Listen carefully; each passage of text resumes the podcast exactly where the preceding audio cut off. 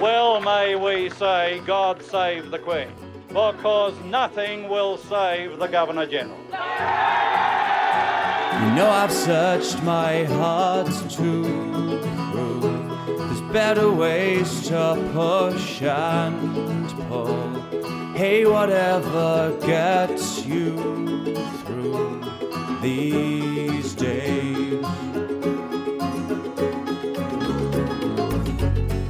Hello, and welcome to Well May We Say, a progressive podcast about Australian politics. This is episode 76 for Tuesday, 1st of January 2019. I'm Jeremy Sear, and each week I'll be joined by different guest hosts to help me discuss what's just been happening to our country, what's likely to happen, and hopefully what we can do about it. And tonight's guest host is returning guest host who's carefully picking off the white cat hairs on the microphone sock, uh, my beloved wife, Denise Puco. Hello, and I don't know what you're talking about. Wait, whose white cat would be dropping It must be your white cat. when, it, when it's dropping. Yeah, okay. So we're going to get right into it. We've just had the Christmas period. You're obviously a long way away from friends and family, so obviously you, you got lovely messages from uh, everybody in Canada and so forth. I did. It's really nice to get messages on Christmas Day from, and, and for me, it, it extends out to Boxing Day because they celebrate Christmas, you know, with time zones. It feels like a day later. Um, and so just nice words of love and friendship from friends and family back home. It's it's a lovely thing to wake up to. wouldn't you have preferred to wake up to messages from, say, you were completely dependent on Centrelink to survive? Uh, wouldn't you prefer to wake up to the messages that they were sending out to people on Christmas Eve and Christmas Day? Uh, was the message saying, Happy Christmas, we're giving you a bonus payment? You've got it in front of you. You know what the message said. What did the message say? says your payment has been suspended for not attending your activity. To restore payment, you need to attend a day of activity. Contact your provider on insert number here. Did they at least end it with Happy Christmas? No, no, but they did send it out. It looks like the one that uh, the Guardian has here at 9 a.m. on Tuesday, December 25th. That's pretty good. But at least you can then contact. Oh no, wait. All of the Centrelink offices, job service providers, everyone involved is shut over that whole period. Yep, payment uh, activities are canceled. Activities are supposed to be canceled. Centrelink has directed the job searchers to the job search agencies to cancel these activities. Um, a lot of the Parents Next activities are on leave over the uh, school holidays. They're programs that often run at libraries and that sort of thing. So you couldn't actually bring your kid to this Parents Next um, program even if you wanted to. And people were told that they weren't to attend activities over the Christmas period and then get this message. Okay, I'm assuming that this was an automated system. That there wasn't actually because there wouldn't have been anybody at Centrelink on Christmas morning sending it. It must they've got they've basically unleashed an automated system, and they're not very good at those. It's like the Robodebt one. It's like they've basically gone. We'll just unleash these automated systems. We won't do some sensible things like I don't know, not having them send out any messages over the period when our offices are closed. That seems strange. Why would you do that? But they've had such success with their automated systems in the past. Hmm. I would have thought that it, unless you were a government whose whole policy with Centrelink was to punish people for having to rely on it, Oh, wait, like our government. yeah, it does feel like a lot of the point of what Centrelink does to people is about punishing people on Centrelink for the benefit of Daily Telegraph readers who think that they need a kick in the pants. But look, it's okay because Centrelink sent out a message reassuring people that while they had received a few calls, you know, a few messages left on their services about these about this, that it was okay and all the automatic all the payments would go through as they were supposed to. And no stress and, and everything's fine. Well, because people who've dealt with Centrelink know that Centrelink is at the bottom. At the end of the day, it's a safety net, Mm. and they they know that Centrelink's not going to kick them out the door, telling them they just have to starve to death because there's no way of them getting any kind of support. And, Or they just have to not pay their rent this month. Or wait, Oh, wait. actually, yeah, they've cut huge holes in Centrelink. So, Yeah. like, even if you apply for it, you're stuck there for what four, six weeks or so they say six weeks, nothing. but that's in And- an ideal situation. It's almost always like eight to ten. what are you supposed to do in that period of time? It's mad. Like, but and and Oh, well, you're supposed to have a go. That's right. If you, you have a go, you get a go. Have You a go. What way? You've lost your job. You can't get a job, or you are um, a single parent. You have to look after your children. What are you meant to do? Um, The other thing that you've seen that they've done is they've added, they've taken the from first of January the waiting period for I think parental payment is from one to two years for immigrants and four. It's up to four years now for New Start for immigrants. It will be. So if you are a new a migrant, if you get put on a um, permanent skilled or family visa after 1st of January uh, 2019, you only have to wait two years for care payments, parental leave pay, as well as your dad and partner pay. And you'll have to wait four years for things like a concession card or a new start.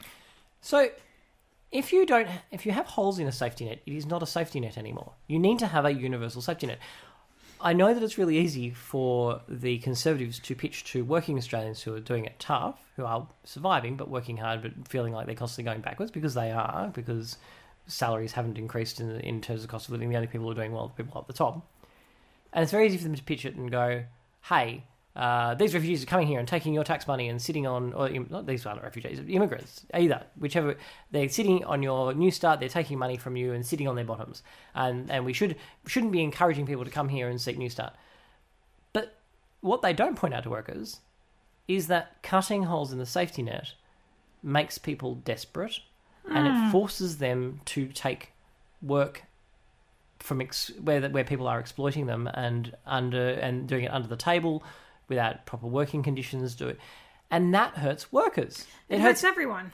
it does, but I- I'm just saying in terms of the pitch to workers, like who who this is this sort of stuff, this bashing news people on on social security is pitched at working people. It's like a way of going there. Those people blame it on the people who are worse off than you. Those people. I think what you started to say there is exactly right. Blame it on those people. Those people changes. It changes from generation to generation, from government to government. But there's always a those people that we blame it on.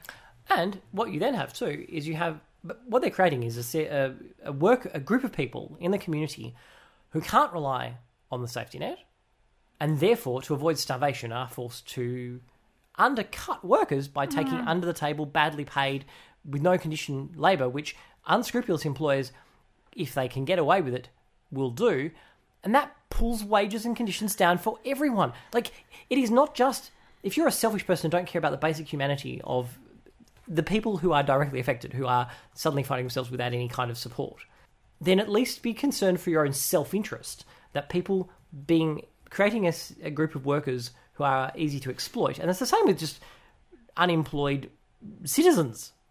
Hmm. Like making New Start harder and harder means that more and more people have to take under the table shitty job and jobs that are easy to be exploited, or are also willing to work for crappier wages. Like even uh, this all puts downward pressure on your conditions as a worker. It puts downward pressure for everyone. The safety net needs. Like think of it like it's a net. We call it a safety net. Like the mental image is a trampoline. You cut holes in it. It's not a net anymore. Absolutely. And so it, it's not exactly like the wait period was. It wasn't like you could come here as a migrant and get it the next day. It already was a two year waiting period. Which So- is wrong. It should basically be if you're here, you're entitled to a base level of being able to survive. We shouldn't have anyone who who who goes to Centrelink and the government goes, bad luck, starved to death. Like that shouldn't be a thing that is possible in Australia. You should never be in a situation where you're stuffed bad luck. Yeah. And it used to be that uh, if you were a newly arrived resident, so if you have arrived before January 1st, 2019, you wouldn't have to wait anything for the dad and partner pay, the parental leave pay, and the care allowance. You would just have to meet the other requirements for it. So, for example, parental leave pay, you have to have worked for a year. So there is technically. Which is also a weird system. If you're poor, then you don't get this extra support. No, So- and, and that's it. And and, and there are some funny things with that parental leave pay. Like, what if you get pregnant while you're on leave, your parental leave already, and then you can't go back? Like, there's all sorts of um, you know, funny situations where the government just should provide that 18 weeks to everyone who gets pregnant. yeah. Like, shouldn't it, it's Don't- not don't a worry, lot of money. don't worry. It's 18 The weeks at minimum wage. The kids that are being born will then be net taxpayers over their lives and putting that money back. Absolutely. So don't worry, they will put that back. But it's important to be able to support them and the, and their parents at the time. Like, Well, and the all these holes hurt all of us. They don't just hurt the. per- It's not just like there is a bad person. We don't want to screw them. I want that cash back. That that tiny fraction of a cent back in my pay packet. It hurts you. It makes your pay packet smaller. It puts downward pressure on all of your conditions. The interesting thing about it is when I first moved here as a and before I became a permanent resident, and when I became a permanent resident, I paid taxes.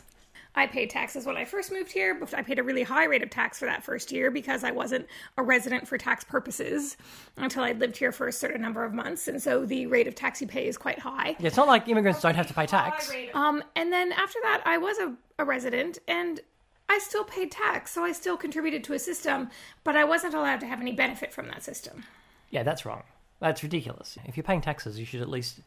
No, but even even people who aren't paying the taxes, fundamentally, anybody who, if you have people in the country Hmm.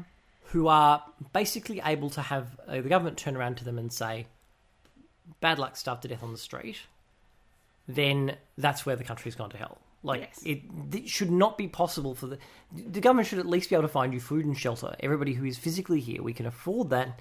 And the alternative is that you have people being kicked out in the streets, people being exploited. It's monstrous, and we should and can do better than that. And it's not in anybody's interest except the really rich who don't give a shit and live in walled compounds where they don't have to interact with the rest of society. Sure, for them it's great, but for everyone else who acts in an actual society and an economy and a community where everything interacts with everything else, this is a bad idea. Well, but also fact things like that you can't qualify for concession cards until that four years. So if you are working, say you are working, but you're on a low income and your partner is at home because they're supporting a child, you can't qualify for the low income healthcare card. So then if you need healthcare, you end up not going to the doctor. So things get worse. So you end up costing the medical system more because then you end up going to the hospital and being. Or, or your ch- or your child just goes with that medication they need that you can't afford. Like, how is it in any of our interests for, be, for us to be going, hey, some people in this country, it doesn't matter if their kids get really sick and we don't care. It's Hmm. Or if they get really sick. Yeah, it's it's Um, horrible. Part of it is based on part of it's a result of feral organi- organisations like the Daily Telegraph in Sydney taking every opportunity it can to demonise immigrants and refugees in the most foul ways that it can. So just before Christmas, we had um, the Daily Telegraph ran a bunch of anti-refugee stories in an attempt to try and link it up with Labor having a slight difference between it and uh, the government on transferring uh, refugees who needed medical care in Australia. Um, and it's a very, very, it's a sliver of light. that You can see that difference. They ran a story claiming that uh, refugees or immigrants were being able to send money home. It was like, yeah, well, why when they were coming here, after they've arrived in Australia, after having, if they're, if they're refugees or if they're immigrants, whichever one, if they've fled persecution, if they've moved out here to start a better life, why exactly shouldn't they be able to support their family back home? Wouldn't you if was if the situation was reversed? I don't understand why that. Like, what they're trying to say is these people aren't really people you should be sympathetic for. They've got so much money they can send money to their families. But I mean, aren't most of the Daily Telegraph readers who have jobs providing for their families like wouldn't it Yeah. be the same?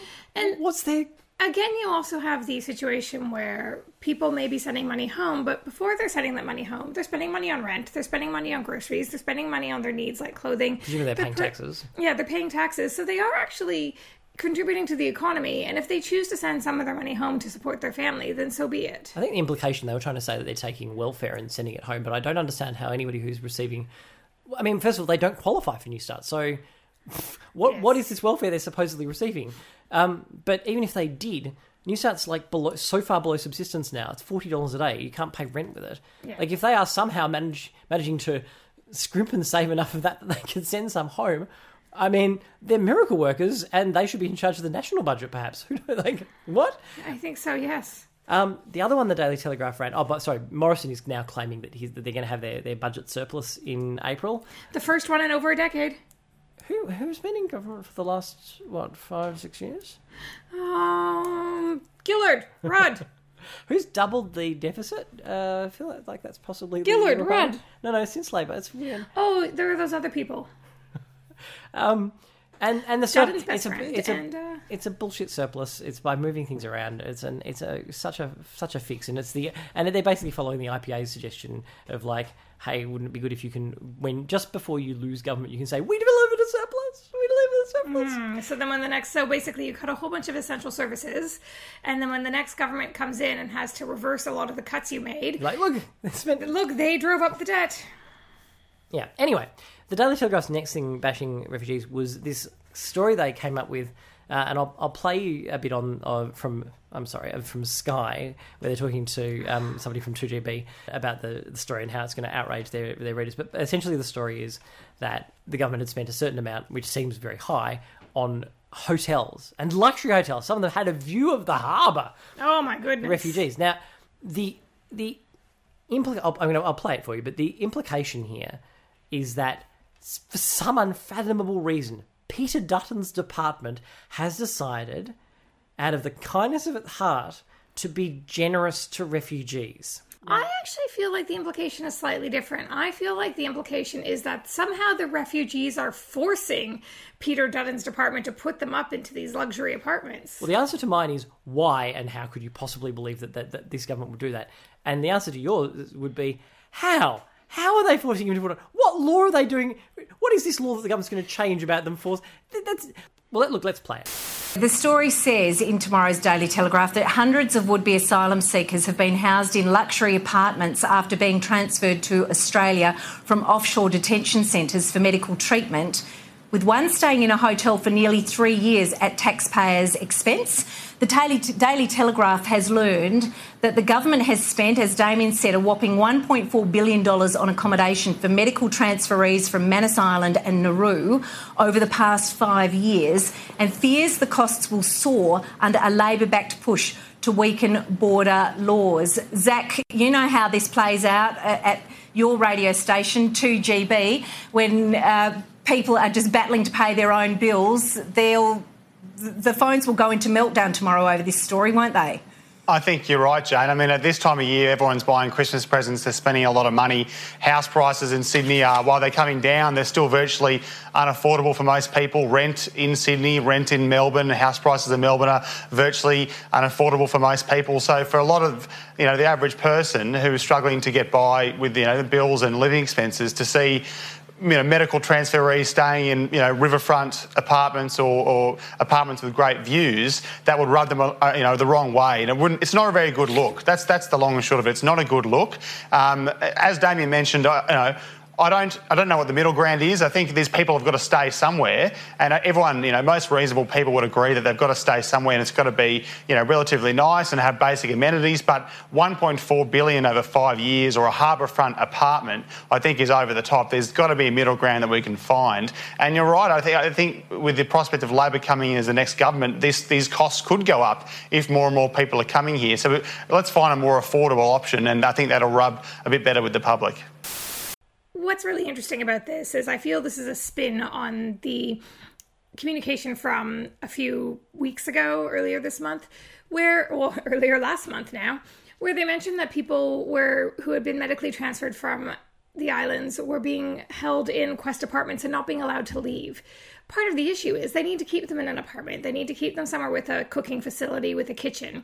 Those are Be- only because they won't let them out. because they won't let them out. They won't they won't settle them in the community. They won't allow them to stay with family members in the community if they do have family in the community because these are temporary medical transfers in many cases. They don't want these refugees assimilating in the community. They don't want them to have any sort of comfort. Yeah. They want to put them in this sort of situation where they can continue to keep them prisoners. with armed guards next to them. So, so yeah, like like with the whole offshore processing thing, which is obscenely expensive. I think that people reading the Daily Telegraph have been sold this idea that all the money we're spending on refugees is going to them to make their lives better. Hmm. It isn't. We're spending all this money to treat them like shit. Yes. Yeah, okay. There might be, in this case, the department might have put them in some expensive apartments, but only to fulfill its own idiotic idea of, of stopping them having any liberties. The solution, if you're worried about the costs, is to not do that. Yep. Same with offshore processing. The solution is to not do that.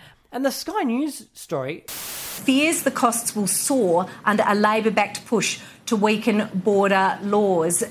so they're trying to say this terribly incompetent, wasteful thing that we're doing, which is spending a fortune in all of these ways. Like everybody who's listening to this, and presumably everybody who's reading the Daily Telegraph, is aware that Peter Dutton doesn't like refugees and has been hostile to them. And like is tough on them. That's his whole line. I'm tough on these refugees. So in terms of the expense, there's two possibilities. There's the Daily Telegraph version of we're spending a lot of money to be really kind to these refugees that we're tough on. Mm-hmm. The alternative is that we're spending a lot of money because we're being tough on them and that costs Yes. money. One of them makes sense, one of them is insane. What the government's basically admitting is that the their whole being tough on refugees thing is ludicrously expensive. So for them to then turn around and be like, "We're wasting a lot of money being tough," the other side aren't going to be tough enough, so it will cost more.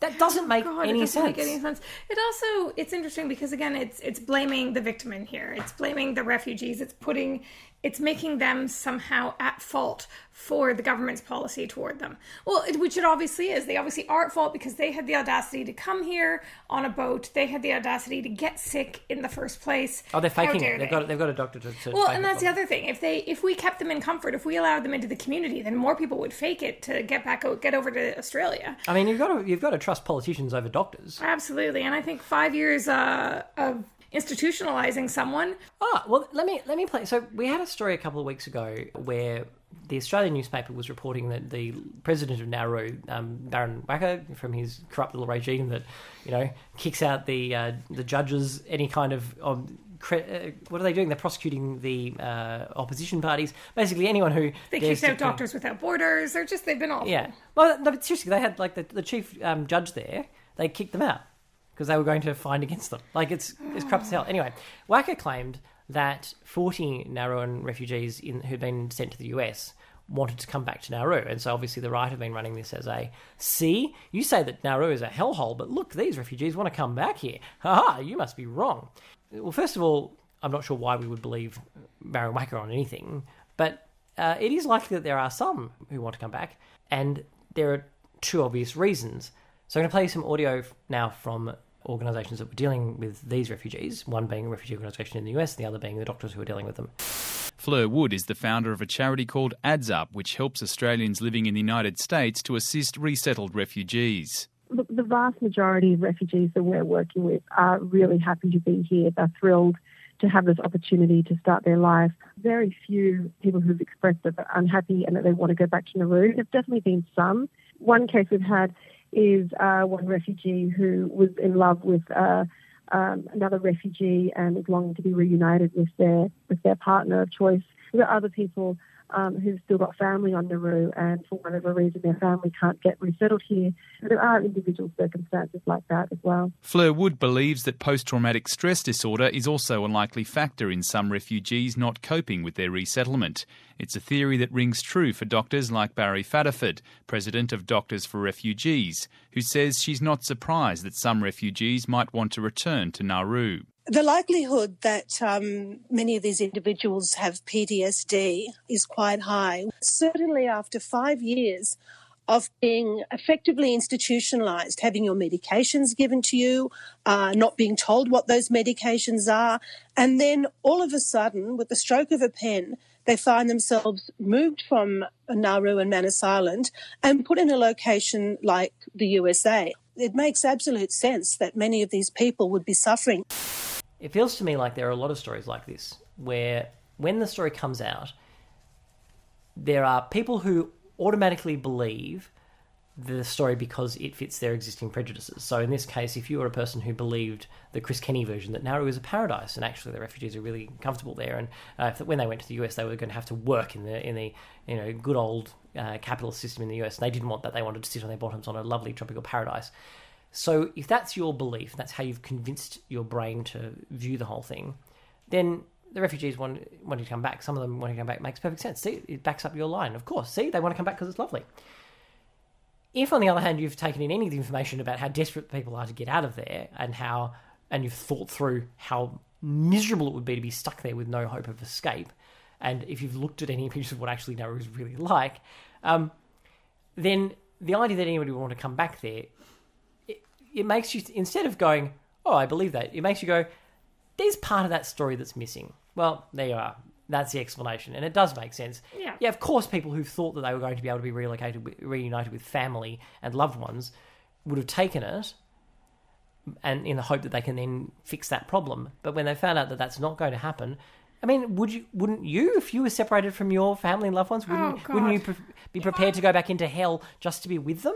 The idea of them being in hell alone. The idea that they made them sign over their rights to their family and their children, some of whom have never seen their children because their partners were moved to Australia to have the children, and so they've, you know, the child is now one to two years old, and they've never met the child, and they've had to sign over that right to get into the U.S. I would absolutely understand that deep regret, especially when that paper's waved in front of you and you're told sign this or you're not going or you're staying here. Like I would understand that deep regret in needing to come back. If you if you and the kids were on Nauru and I'd got to the US and they'd sent me by myself in the hope that I could bring you across and I'd found out that, that, that was they'd be never find a way. You'd find a loophole. and you were stuck indefinitely in that hellhole, I would come back to the hellhole to be with you rather than have you stuck there. yeah, no. I mean, you'd still be stuck there, but it'd rather than being stuck there alone. Yes. And the other idea that, yeah, we have institutionalized uh, these people. We have left them in this hellhole, left them in these camps, left them in places. Five years of being in that situation of having no control over what you eat, what medication you're given, any of those things, and then to be just you chucked in the US where you've got what ninety days of, of support and then nothing, and you're thrown in your ass basically to try and survive in a country which isn't kind to immigrants. No, and especially now, and especially with the children dying in custody, the way that refugees are being treated there, if I were there, I would be so frightened. Particularly if you've spent, keep in mind, five years of, of being basically in custody. Yeah. that breaks people. Like these people have PTSD. These people are are institutionalized. Hmm. You find people who who've been in prison for a long time who finally get released and cannot deal with life at that point. They've they've been totally institutionalized and they go out and commit they commit a crime to get back in because at that point, if you don't actually help people rebuild their lives and you just throw them out after being in, in an institution for so long. Yeah, that's what happens. That's what human beings happen. It's what would happen to many of us if we, that we were stuck in that situation. It does not in any way mean that the institution that they were stuck in originally was not cruel and breaking them. It's Absolutely more not. evidence that it has broken them.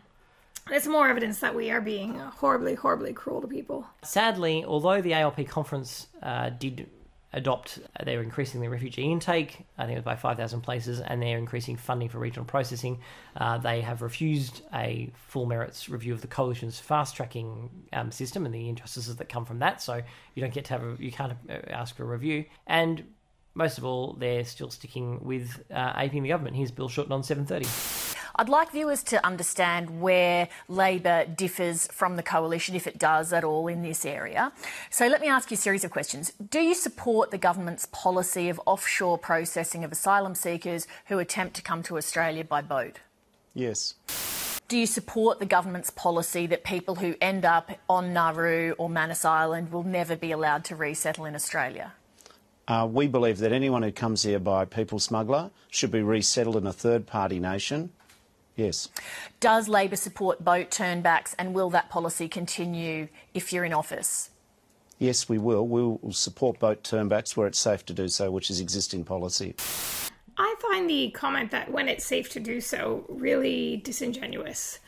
I I don't think they turn back boats when it's safe to do so. I think they turn back boats every single time they find a boat. Well, what's the check? Like, who?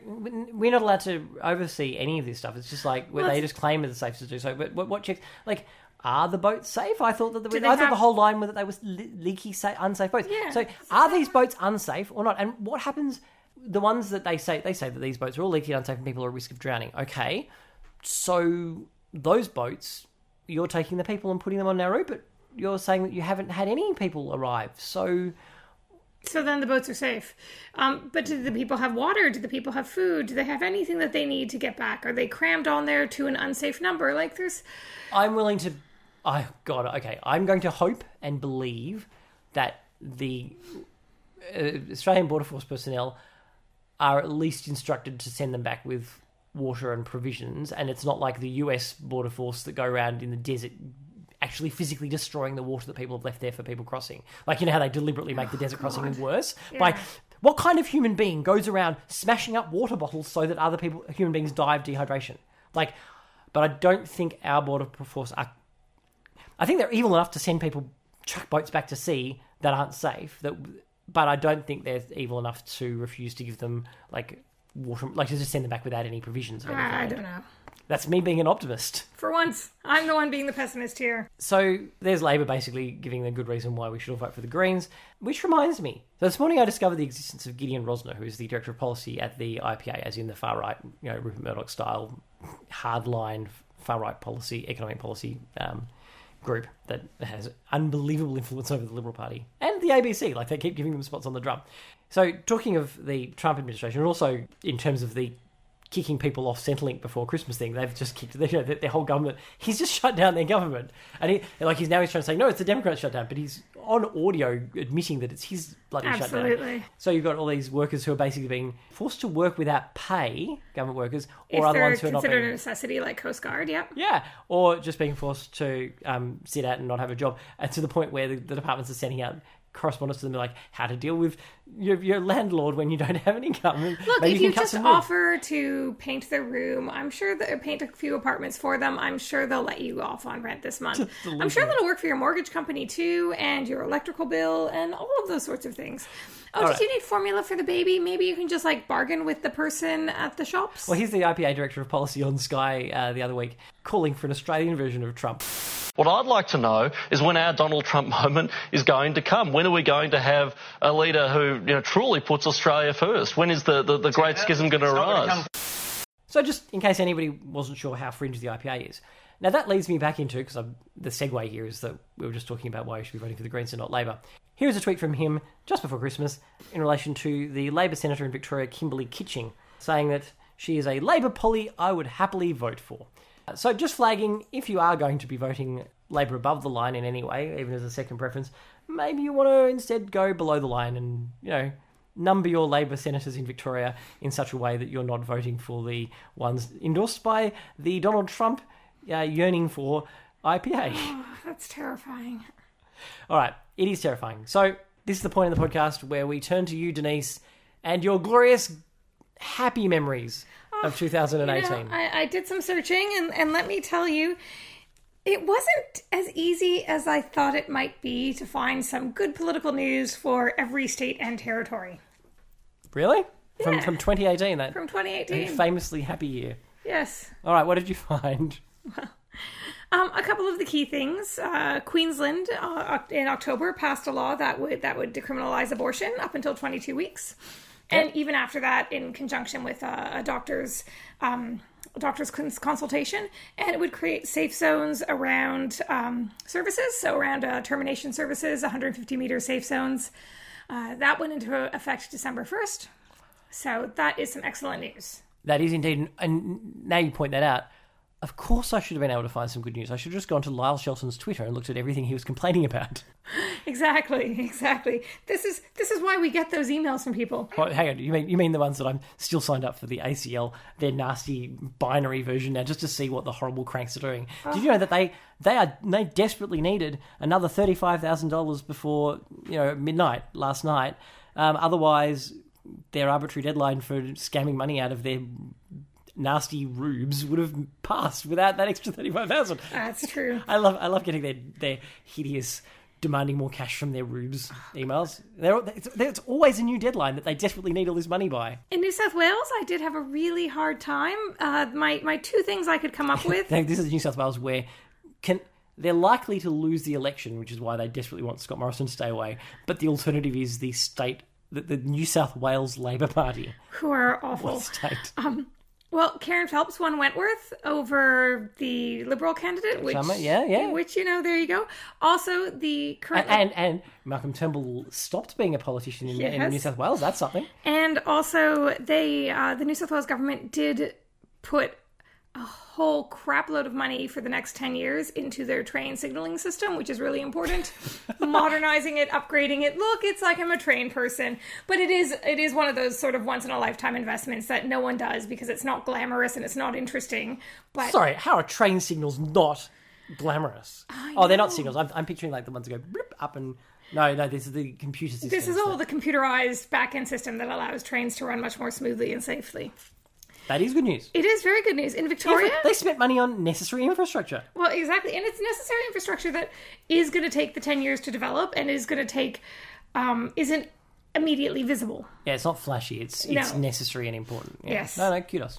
In Victoria, we passed a whole bunch of uh, we personally passed a whole bunch of tenancy laws that will improve tenancy for renters. Hooray! Um, those laws are going to go into effect over this year and up until June 2020. What? No, no, we need these ones in because I've got a bunch of ones that I need them to do on top of those because they're not far enough. I know. know. I know the I know the Real Estate Institute of Victoria is like, what landlords are going to have to spend money up, you know, having smoke detectors and functioning cooking appliances and things Oh in, my the, in the house. I What- know it is. It is. Why It is appalling. Surely, poor renters should be forced to buy their to install their own stoves and ovens in, and, and you know what it's going to do though. It's going to push up rents because they're certainly not being pushed up to the maximum that the market can already Oh, can endure God. already. Oh wait, they are. Yes, well, consumer affairs will be driving these changes and how they're implemented. So, at some point, they will be doing some more consultation, and we'll be keeping an eye on that and letting you know when that happens. So, to ensure that renters get further say in how these changes are actually implemented. Uh, yeah, and and I want to push for more. Like Yes. fun, fundamentally, things like because we, know people have just been given notice and they have to because somebody somebody what previous guest hosts of the podcast who've had to deal with Mm. the scenario where um, somebody's the landlords just decide to sell the house, so they just Yep. suddenly have to find money for a bond, money for removalists. Yes. they have to find like why on earth.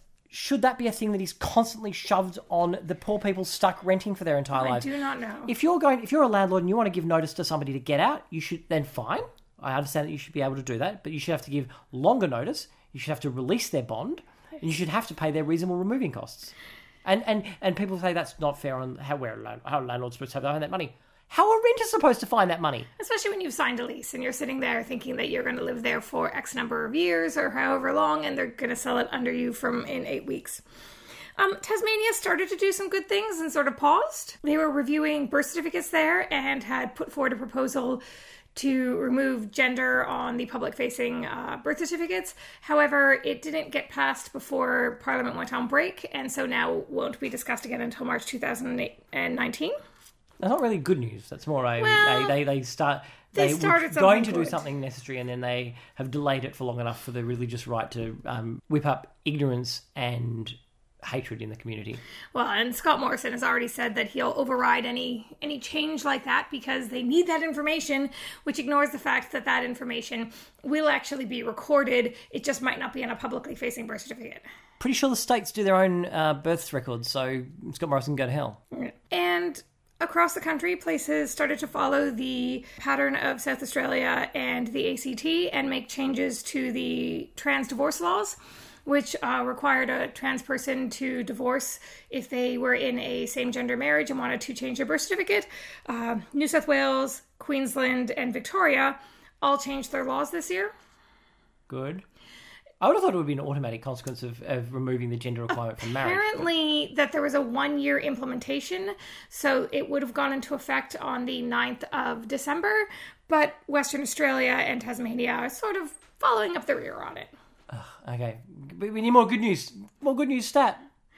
Um, well, there is a national bit of good news that is particularly relevant to me as a person with a uterus. As a person with a uterus, I'm very excited that the tampon tax is gone. So tampons on pads no longer have GST, and I think all uterus having people will be very excited about that. Yes, it's long been ridiculous, and and things like uh, condoms and stuff were not. It didn't apply to them because they were health products, but for some reason, products to do with people with uteruses having menstrual cycles were considered not a health. I mean, it's Oh. bonkers. It is absolutely bonkers. almost as well, almost bonkers as, fa- as you know, dental not being in Medicare. Like, what's that? How does that make any sense? The thing that got me about this one was, well, let let me go back to the marriage equality thing for a moment. You remember how galling it is that uh, Malcolm Turnbull likes to take credit. The Liberals like to take credit for being the government that finally passed marriage equality. You know, it was under us. Didn't happen under Labor. Happened under us. Because you were the last people opposing it. Yes. And when you eventually stopped, then it happened. But everybody else had got there first. Good for you for being the last people and eventually folding. So, keeping that in mind, so this is a tweet this morning from Kelly O'Dwyer, who is the current Minister for Women in the Liberal government. All in caps. No more tampon tax! Exclamation mark. From today, the GST will no longer apply to feminine hygiene products. The Liberal Party will always be the party of lower taxes. And then there's a big a big um, image which is the coalition government. No more tampon tax from 1 January 2019. GST will be removed from feminine hygiene products. Now, as with Malcolm Turnbull taking credit for marriage equality when they were the last people opposing it, let's be very clear. The only reason there still was a tax on those in the first place was because they were the people who insisted on it. Yes. They came to it after getting pressure from Labor, and you, there was a tweet this morning from Kristina Keneally saying, uh, "Let's look at this tweet from Kelly O'Dwyer. One, Scott Morrison MP and the Liberals opposed this move. They were forced to it by Labor's leadership on the tampon tax a year earlier. And two, the top high, ten highest taxing federal governments in Australian history, tax take to GDP, were all Liberal, which is a good point. Uh, I would make one further point, which is that the ALP was only pushed to it by the Greens. Yeah. So let's be clear. As with marriage equality, the Greens were pushing for the correct thing to do long before it happened. Labor eventually, after much pushing, came on, on board. And then the Libs, being the final people to eventually cave, then take all the credit for it. Well, that does seem exa- yeah, that seems exactly like them. That seems right out of their playbook. Yeah. So anyway, the important thing is that it, it's good news and it did eventually happen. I just, you know, it would be less galling if the people who have opposed it would stop trying to take credit for it. Um, and my final bit of good news is this past year, a few councils have actually voted to change the date of their Australia Day uh, rec- recognition and their Australia Day citizenship ceremonies. Um, they've then been stripped by the federal government from the ability to perform those citizenship ceremonies or citizenship ceremonies in general for playing political with uh, this such an important day.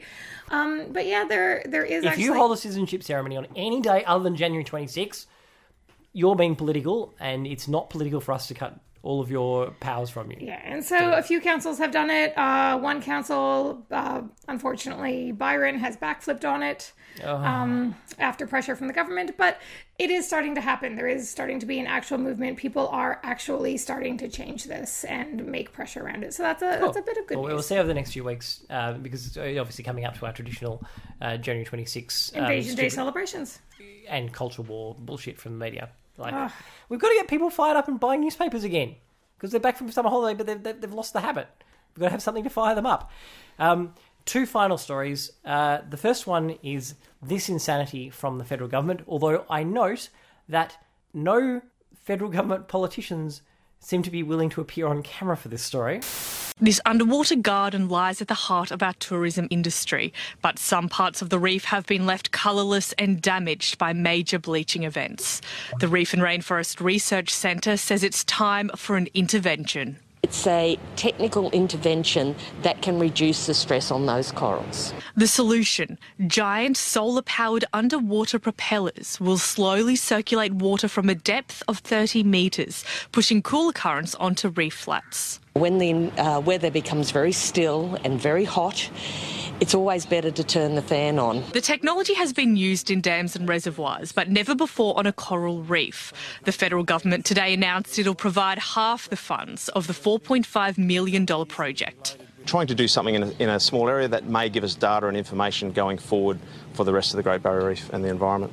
Eight massive fans will be installed over a square kilometre at Moore Reef. It's a popular tourist site with up to 120,000 visitors annually. This shows that Australia is taking its its position as being the host of one of the seven wonders of the world very, very seriously. It's hoped the first of the fans will be in the water by March.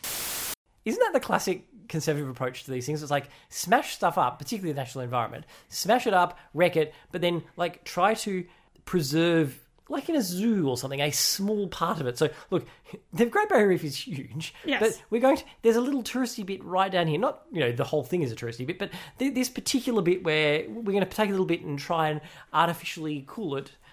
And that'll be fine, and then it doesn't matter that we just f- screwed the rest of the ecosystem. It can't possibly have any on, you know, on flow-on effects or anything like and that. like never mind In the water. Yeah, exactly. Never mind the the moving around of sediment and all sorts of uh, of things. Will that airflow actually damage the reefs? Because the reefs are quite delicate. We're pushing the warm water down into the depths cause other ecological Yeah, damage. will well, have we really thought this through? Um, No, no, no. Sorry, that, Are we- that's not a mystery. No, we haven't. are we just going to be able to keep moving, putting more big fans in the water? Like this seems. well, I mean, that's the solution to um, climate change. All we need to do to deal with climate change is just build more air conditioners. Yeah. You know what? If it's a hot day, just turn on the fan. Turn on more air conditioners. Oh God. Yeah, that that way that can't possibly create some kind of feedback loop where we get it gets worse and worse. I don't know what you're talking about. And the last good news is that the what the worst thing that could happen this year would be for Scott Morrison and the Liberals to somehow slither their way back into government when the election happens. For them to somehow be able to sell this idea, we've run a strong economy, and also, if you vote for Labor, you will get swamped with diabolical refugees coming in here, being all like foreign and stuff. If they manage to snake in on that bullshit, that that's the worst thing that can happen.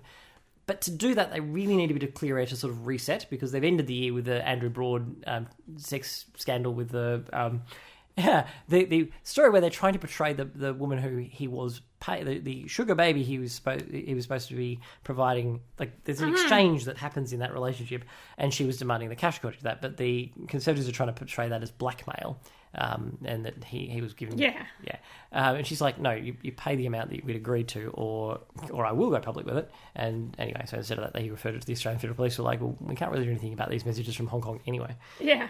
that was not a good ending for the Liberals so they really want to start this new year fresh Absolutely. and so I'm very grateful to an old friend of the podcast for making that more difficult for them, Peter Dutton. Hooray! So over the last few days, he's come out and had a giant spray.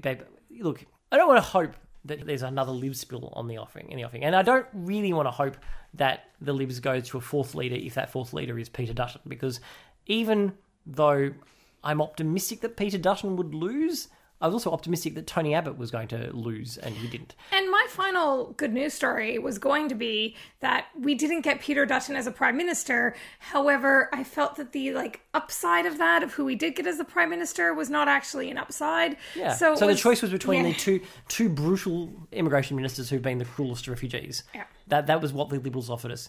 Anyway, the Liberals are extremely annoyed with Dutton for his whole. So he came out with a spray against Turnbull, and but he was also being sort of promoted in the Murdoch uh, tabloids. Pictures of his family down at the beach, like very much been done the way of we're presenting this person as a new potential leader. Like, if he's just coming out to have a spray at Malcolm, why all the sudden shots of his family by the beach? Like, this is very hashtag libspill. Which, what I hope from it is that it has the effect that many of the Conservatives being uh, quoted uh, in this Guardian article on uh, Monday were saying that uh, you know that these MPs lamented the lost ch- last chance at a reset. Uh, others question his timing. Everyone is saying quiet for a reason. No one wants to remind people of what went on. We have an election in the next five months. Worst case scenario, in the next three months. There was absolutely no point to this now. We're all trying to move on, but some just can't seem to help themselves. Labor will have a field day with this, and it's entirely our own doing. But if you look at what Dutton actually said, it is really hilarious. I am the first to defend the legacy of the Turnbull government. No, he's not. Yes. Well, I mean, but Malcolm Turnbull's the first to defend the legacy of the Turnbull. I, he, I did like that Dutton was accusing him of not having a political bone in his body, which sounds like a thing that actually, like, is intended as an insult, but is Mm. actually a backhanded compliment. But it's not accurate because Turnbull is entirely political. He's just shit at it. Yeah. One of those things, it's, you know how they say anything before the but is a lie? Yeah. Malcolm is charming and affable, but. like, then he goes on to say he doesn't have a political bone in his body. It's not a criticism, but without political judgment, you can't survive in politics. Well, I mean, they're not wrong about Labor having a field day. Tanya Plibersek released a statement saying 2018 had ended how it began, with the Liberals at each other's throats. It's like the worst Christmas lunch ever, with relatives fighting. It's like listening to the kids squabbling on the back seat of your long drive to your Christmas holiday. Except if they were my kids, I'd pull over and make them walk. Well, the final thing that I, I really appreciate that Dut- that Dutton said was that we went from a three word slogan under Tony to 3,000 under Malcolm, and our achievements weren't effectively communicated. Yes, that's the problem. That's the problem with the Libs. It's that their achievements aren't being communicated. Yeah. And so, but it's good because Scott Morrison is going back to the three word slogan the fair dinkum power, the fair dinkum immigration, the have a go, get a go, which is Have six go, words. get a go, but, it's, two, three words. It's two three yeah. word triplets. Like, he's big on those three word slogans. Yeah, the Liberals think that every voter is an idiot. To be fair, like that's the only way they can get people to vote for them by people being idiots. Like Well- there's no. Well, you could just be a, a hateful xenophobe, but I think that's pretty idiotic too. Is there a genuine, not idiotic way reason to, to vote for the Liberals at this point? Uh, you're rich? Ah, rich and selfish, Yes. and and you are confident that you have the ability to separate yourself from society and live in a walled compound, so it doesn't really matter if, if civilization collapses outside it. Yeah. and that you're not dependent on it. Like that's that's still nuts. That's still Atlas shrugged sort of thinking of like, yes, we rich people will all go and live in a canyon with each other, and we won't need any people to like. We will be able to stay rich just sitting here. We're not. Our wealth isn't built on the backs of other people's labor, or what do they do in that canyon? Like, they they'd have to start, you know, cooking for themselves and making stuff like Or maybe they'd find some migrants who could do it for them. so they can't but they can't actually go off just amongst themselves they need to No. bring their wealth is built on stuff like wealth is only comparative like it's anyway anyway i'm sure that, that is a, a powerful reminder to anybody listening to this podcast that maybe we shouldn't vote for the liberals Mm, I think it is. for all the liberal voting member listeners to this podcast that is probably enough for now let's get this podcast edited and out i think my new year's resolution for this year is to try and edit the podcast faster because god it's been taking me a while so denise thank you very much for coming back it's been lovely having you back And I'm happy that I was able to, you know, scrounge up some good news. If there's more good news from the year that we missed, please tweet it to us at the Well May We Say Twitter. I'd love to hear it. We'd love to talk about it. Um, Yeah, that would be It'd be great. good to focus on it, and we could have like a bit of an addendum next week. Oh my goodness, yeah, the good news from listeners. So tweet at Well May We Say, that would be lovely. Thank you everybody who has been supporting the podcast on Patreon. Uh, you are how the podcast keeps going. Very, very necessary and very helpful. Uh, and thank you to everybody who has promoted us on Twitter and also promoted us in the iTunes store by rating the podcast uh, positively. So thank you everybody. It's We've got a big, exciting 2019. Hopefully, a 2019 with good news, and not a 2019 where you know after the election we then all sort of sink deep into a, a, a stupor of melancholy and, and depression. Hopefully, it's a good year, but we'll be doing everything in our power to try and, and, and push towards that outcome. So, thank you everybody for coming back, and uh, we'll look forward to seeing you next week. See you later. Bye.